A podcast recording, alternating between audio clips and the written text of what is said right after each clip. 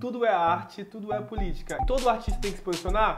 Ao meu ver, um artista reflete a sua realidade, o seu tempo necessariamente o artista é um comunicador. Artistas como a Lineker, como Johnny Hooker, como Linda Quebrada, como Carol Conká, é, tantos artistas que evocaram os seus corpos, que se posicionaram como linha de frente, é um momento de, de, de fortalecimento disso e é um, é um movimento de resistência e de, e de entender, de fazer de fato né, valer as suas letras, as suas, as suas ideologias. Chega junto para acompanhar a segunda parte da minha entrevista com Caio Prado, cantor, compositor. Na primeira parte que está aqui no canal, pode procurar para assistir se você não tiver visto ainda. A gente falou do início da trajetória profissional dele com a música, de como ele começou, na verdade, a se envolver com música ainda na infância e terminou falando de Não Recomendado, uma canção que acabou sendo reconhecida como a primeira grande composição do Caio, tornou esse cara conhecido no cenário musical aqui no Brasil todo e acabou gerando, né, Caio, um outro projeto que é o Não Recomendados, um projeto que você tem com o Daniel Chadão e o Diego Moraes. Eu queria que você explicasse qual é a pegada do Não Recomendados, desse trio.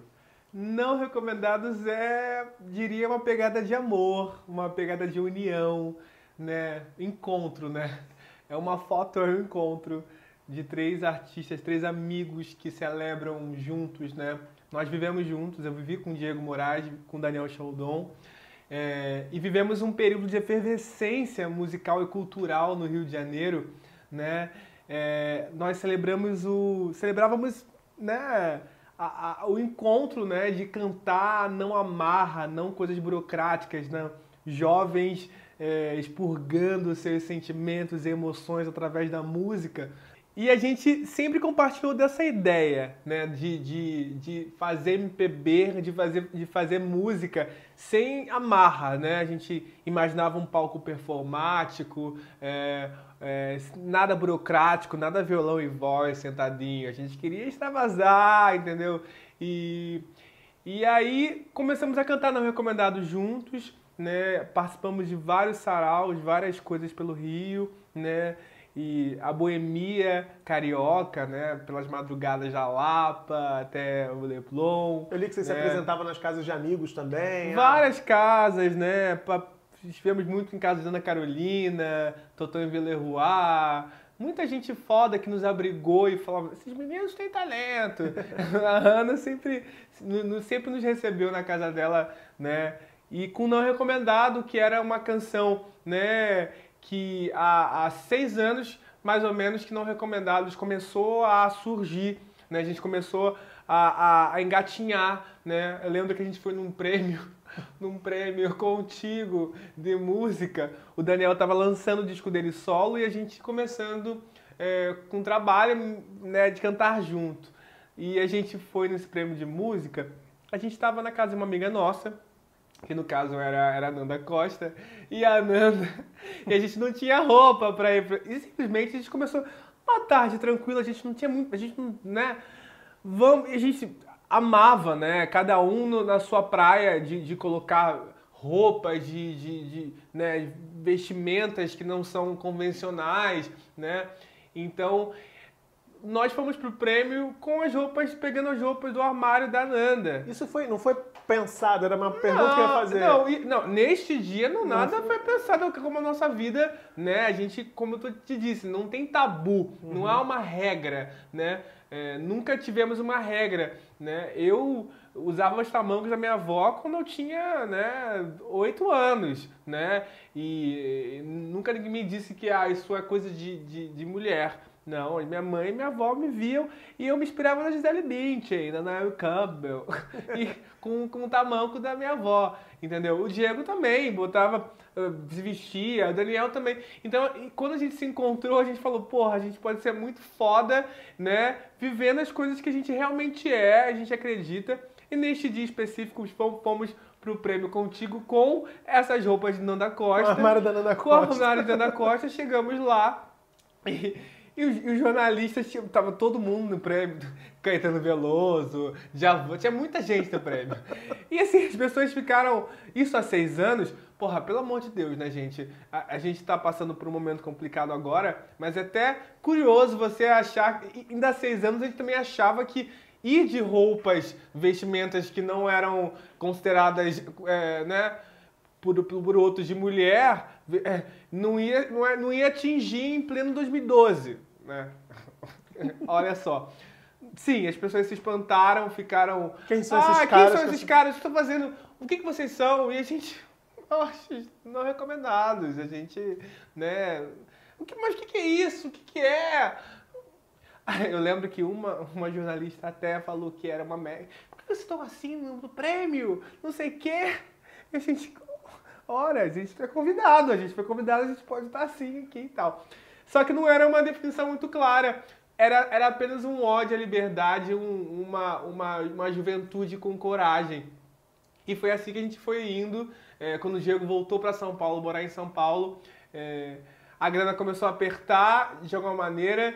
Eu comecei, larguei a faculdade, né? É, Diego voltou para São Paulo e começamos a fazer o fluxo de ir para São Paulo visitar o Diego e numa dessas a gente foi pro aniversário do Diego, a gente marcou uns, alguns shows é, num espetinho de Piracicaba, que o Diego é de Piracicaba, e fizemos um roteiro na garagem do Diego Moraes, eu, Diego Daniel, um roteiro do show. Do show então recomendados que é até hoje vive com dois atos, com, com né? claro que tem mudou bastante, mas fizemos um roteiro lá na garagem de Dona Morenita e, e o primeiro show foi lá no espetinho do, do Primo Luiz de Piracicaba. E esse roteiro tem o quê? O que, que vocês cantam em trio? O, o, o não recomendados, né? O que a gente canta tudo que seja canção de resistência, canção de liberdade. Então a gente começa o show com, com, com cálice, né? A gente tem cálice, tem Rubens, né? Tem, tem 11 fitas que o Diego está cantando agora. É um, é, um, é um misto de canções é, de um resgate dessa, dessa, dessa MPB que sempre foi politizada, sempre teve esse alcance de resistência, né? E sempre denotou cultura e política para um país, com as nossas canções autorais. Cálice, Pai, de mim esse cálice, Pai. Afasta de mim esse cálice, Pai. Afasta de mim esse cálice de vinho tinto de sangue, Pai. Afasta de mim esse cálice, Pai. Afasta de mim esse cálice, Pai. Afasta de mim esse cálice de vinho tinto de sangue. Então a gente faz um grande misto disso tudo e coloca muito humor no meio, entre, entre outras canções. Eu canto Depois do Prazer, né? Um pagode. Um pagode. Tudo isso. Então, tá, as nossas vidas estão em jogo e não recomendados. Nossas experiências, tudo que a gente levou. Eu, sa eu, eu que por hora fui a. Sou, né? A, os nossos alter egos que a gente chama. Eu, eles me chamam da mimada de realengo. eles me chamam de mimada de realengo. O Diego, né? A, a revoltada de Piracicaba. E Daniel? E, na real, ele é, é, realmente a revoltada de Piracicaba. E a Daniela Chaldona, Daniela Chaldon, é a despejada da capital. Que ela é de Brasília e foi jogada aqui no Rio de Janeiro. Então a gente brincou com. Então é, tudo isso, nossas vidas estão em jogo e não recomendados. Eu vi algumas apresentações de vocês, não, não vi ainda show, mas vi no, no, YouTube alguns vídeos. Chamou muita atenção como vocês harmonizam as vozes de vocês. Parece um, um uhum. é, é, um trabalho vocal que fica, fica lindo de, de ver, uhum. assim, o canto, né? Quer dizer, tudo surgiu de uma forma muito despretensiosa, como você disse, mas depois desse momento inicial de despretensão, teve um, todo um trabalho para fazer desse, desse projeto também algo teve. incrível desse ponto de vista artístico. Exatamente. Teve uma virada muito importante em, é, em 2014. É, a gente já estava né, caminhando, né, conquistando algum, algum público em bares né, em São Paulo. E foi engraçado porque a gente se encontrou no Rio de Janeiro. Mas né? aconteceu né? mesmo Mas em São aconteceu Paulo. em São Paulo, né? Fazer o quê? E São Paulo nos recebeu muito, assim, a gente começou a ter um público foda em São Paulo. Em 2014 a gente marcou um show no Teatro Ipanema e que foi a grande virada. A gente fez uma imersão total é, com o Edu Capelo, que foi nosso primeiro produtor musical. A gente ficou lá na Casa Capelo, é, na Vila Mariana, em São Paulo, vivendo um mês juntos, dormindo em beliches, né?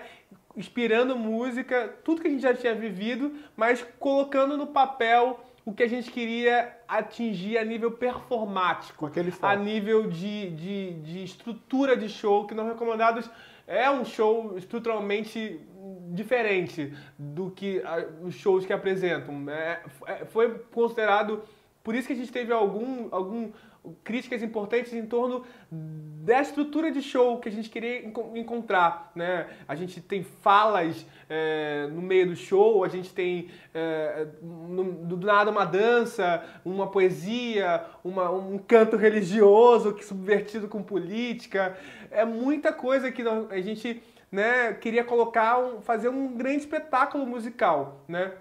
E a gente com, começou a, a, a, a a materializar isso lá nesse um mês, que foi essa preparação para o Teatro Ipanema.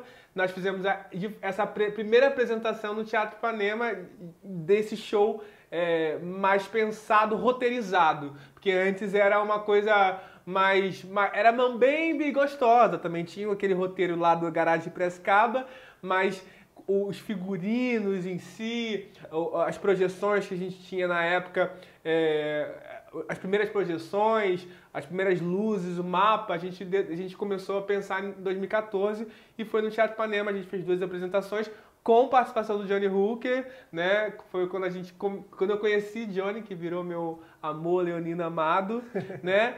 E ele, ele fez participação nesse show de Não Recomendados em 2014. A gente é. quer muito trazer o Johnny aqui também. Ah, Agora, acho. Vamos falar um pouquinho de política, que eu acho que não tem como conversar com você sem falar disso. Você é um cara, você tem 27 anos, para quem não viu de novo a primeira parte, ele tem 27 anos, e você é um cara que uh, é reconhecido também por se colocar muito no ponto de vista político, né? As suas opiniões políticas, elas são de conhecimento de quem te acompanha, de quem te segue sempre.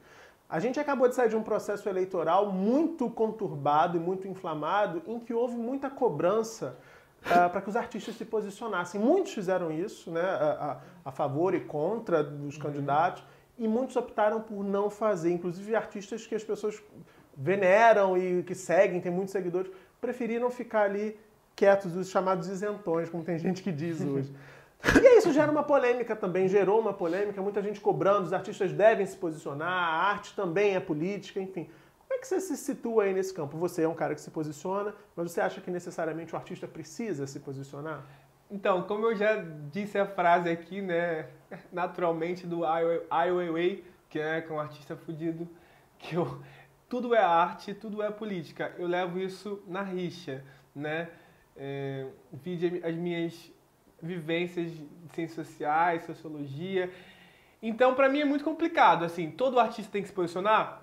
Ao meu ver, um artista reflete a sua realidade, o seu tempo. Necessariamente, o artista é um comunicador, né?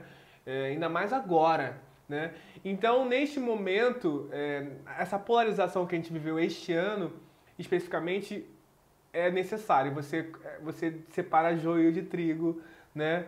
É, infelizmente, alguns artistas que eu tinha, né, achava que poderiam se posicionar, não se posicionaram.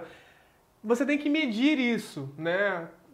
Caso da Marília Mendonça, que se posicionou muito claramente, né, abertamente, e foi covardemente né, atacada a família, né? Então esse é o fascismo que existe, né? É, e ela teve que retirar o post dela. É complicado, então a gente não pode julgar é, a tão a ferro, assim, né? Julgar, né? Sem, sem, sem traçar o, o né? Mas a, na minha cabeça, a, este momento é um momento de fortalecimento das posições políticas, né?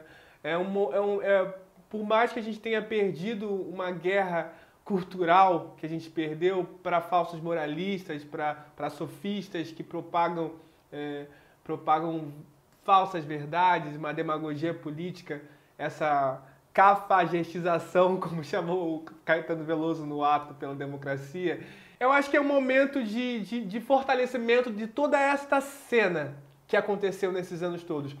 toda essa cena que a gente está conversando aqui de, de, de, artistas como a Lineker, como Johnny Hooker, como Lina Quebrada, como tantos artistas que Carol Conká, é, tantos artistas que, que que evocaram os seus corpos, que se posicionaram como linha de frente, é um, é um momento de, de, de fortalecimento disso e é um, é um movimento de, de, de resistência e de, e de entender, de fazer de fato né, valer as suas letras, as suas as suas ideologias. Né? Por isso que você está lançando um EP que chama Precisamos Falar de Política. Precisamos Falar de Política. Eu lancei o Incendeia em março, né, que era uma, uma espécie de matéria-prima aquecendo para esse ano que a gente viveu babilônico, né?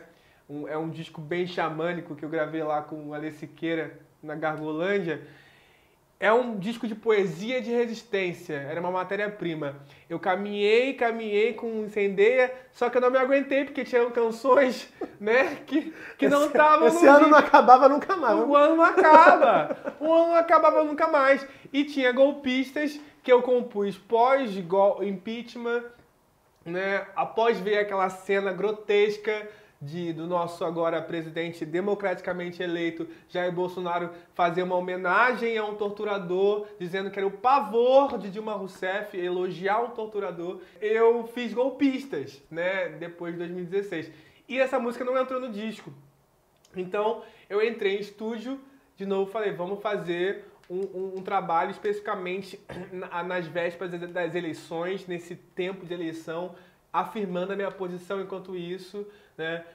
Fiz gol, entrei em estúdio com Tolstói, que é um gênio, né? Toca com Lenine, produtor de Lenine, maravilhoso. E Ivo Serra, que é o meu novo amor também, que me acompanha, Ivo, com sintetizadores, é, caminhando uma, uma linha sonora do eletrônico que eu, que eu gosto muito. E nesse EP, precisamos falar de política, tem golpistas, tem 15 de março, que é uma música em homenagem a Marielle Franco, que eu fiz também pós-morte de Marielle, pós-execução de Marielle. 15 eu... de março é o dia, é, a Marielle foi morta no dia 14 à Isso. noite, 15 de março é aquele dia que todo mundo acordou, é. ou foi dormir já sabendo, é. ou acordou com é. essa bomba é. pelos peitos. Né? Então eu tenho, eu tenho funcionado como canal, assim, sabe? Como, como um canal de, de expurgo, sabe? Golpistas eu faço depois de um impeachment. É, a arte me falando, mano deixa, não é a hora de falar do pagode nem do seu amor platônico, você tem que falar sobre isso, né? Então, o Pistas foi assim, 15 de março foi assim, eu fiquei muito, eu estava em São Paulo fazendo não recomendados na, no dia 14 e eu recebi a notícia da Marielle e fiquei, tava comendo, fiquei atordoado porque eu senti muito na pele, eu estava morando em Santa Teresa ainda, eu via esse movimento todo e aí eu fiz a canção no dia seguinte e Samba Livre, que, que contempla, termina é a última canção que eu devo apresentar. Tu vou gravar um clipe dessa música, acho que a música vem em janeiro, 15 de março vai estar agora. E Samba Livre faz um ode à liberdade, um ode do que eu acredito que foi o nosso o presidente né, que, mais, que mais contribuiu para as políticas públicas desse país, que eu sou resultado direto, que é Lula, que que, que foi quem investiu lá no, no, Colégio Pedro II, no ensino técnico lá no Pedro II. E eu sou muito grato e as pessoas precisam. O brasileiro tem uma memória muito curta, né? E eu acredito muito nas políticas afirmativas públicas de cotas, de universidade para todos, né? de saúde para todos, com SUS, com FIES, com ProUni.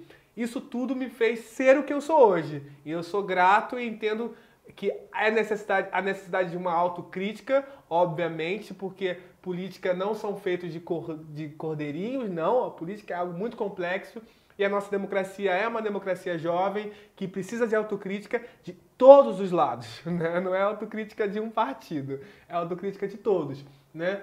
Então, é, Samba Livre vem para coroar essa, essa liberdade, esse ódio né, a, a, a, a, um partido que eu sou grato, né, que precisa de críticas, muitas críticas, mas que, que fez muita coisa boa.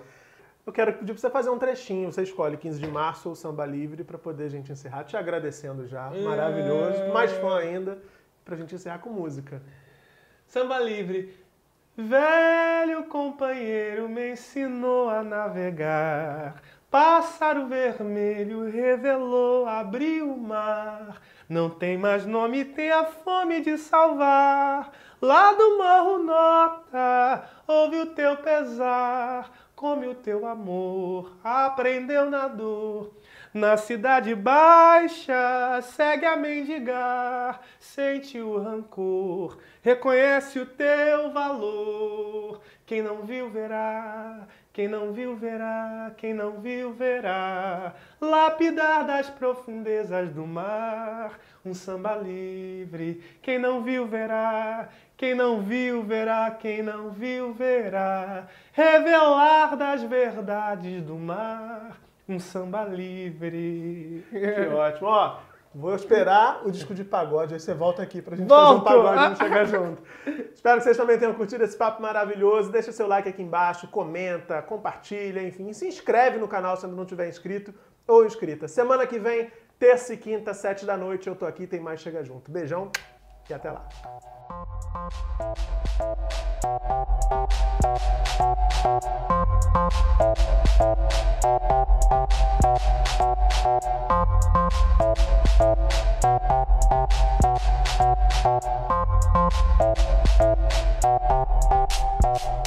Thank